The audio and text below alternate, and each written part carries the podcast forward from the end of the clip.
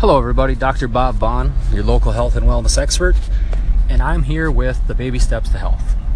Today, we're going to cover baby step number two in the baby steps to health, and that is to eat fresh fiber first. Now, this is a rule that I got from a mentor of mine, Dr. James Chestnut, um, and it's something that made a big difference in my life and has made a big difference in a lot of other patients' lives. Um, so many people try to get healthy by taking away all the things that they see, feel like they enjoy. I'm going to give up chocolate. I'm going to give up candy. I'm going to give this up. Everything's about a negative. They associate all these negative things with getting healthy. And that's really the goal of these baby steps to health is to help give you things you can add in order to get and stay healthy and not feel deprived. And as you continue to do that, that's going to make it easier to want to make these changes, to not feel like you have to give things up with it. So, baby step number two again is fresh fiber first. And what that means is, regardless of where you are, what you're doing, every time you're going to eat, the first thing you eat is a fresh fruit or vegetable. It can be any fruit or vegetable you want, it can be the same one over and over again. The only rule is that it is the first thing you eat anytime you're going to have a meal. So, for example, like if you were going to just eat pizza all day long, that's what you're going to do. And you're like, there's no way I'm going to give up pizza, Dr. Bob. It's like, okay, I'm not asking you to give up pizza.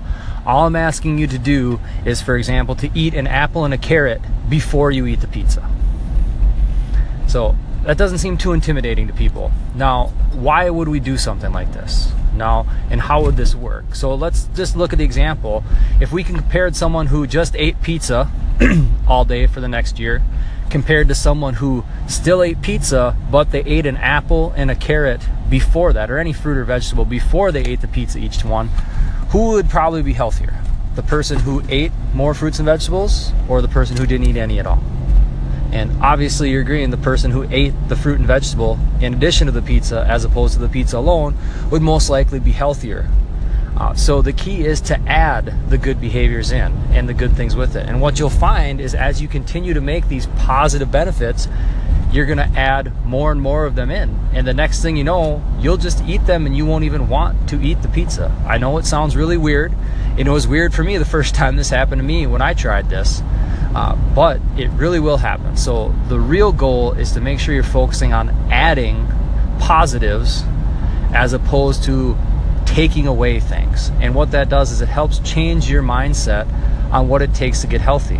I mean, when you talk to people about getting healthy, what is what is the normal reaction? Like, well, I don't want to give up chocolate, or I'm never going to do this, or I don't like exercise. They always focus on what they have to give up or what they have to do that they don't like very rarely do you ever hear anyone go, "Oh, I'm going to get healthy and I can't wait to add good behavior, you know, positive things that I enjoy." And you wonder why it's so hard to get yourself motivated to be healthy um, and to actually follow through with the stuff. I mean, we know it's not a lack of knowledge on what it takes to be healthy. That is it. I mean, nobody's astonished when we tell them drinking water, eating vegetables, exercising, and things like that are good for them. Nobody ever has ever told me, "Oh my God, thank you." No one has ever said that to me before. We all know but we still don't behave in that pattern. And a lot of that has to do with associating negatives with getting healthy, like you have to give everything up and things like that. So we're here to dispel that myth. So I hope you found this helpful.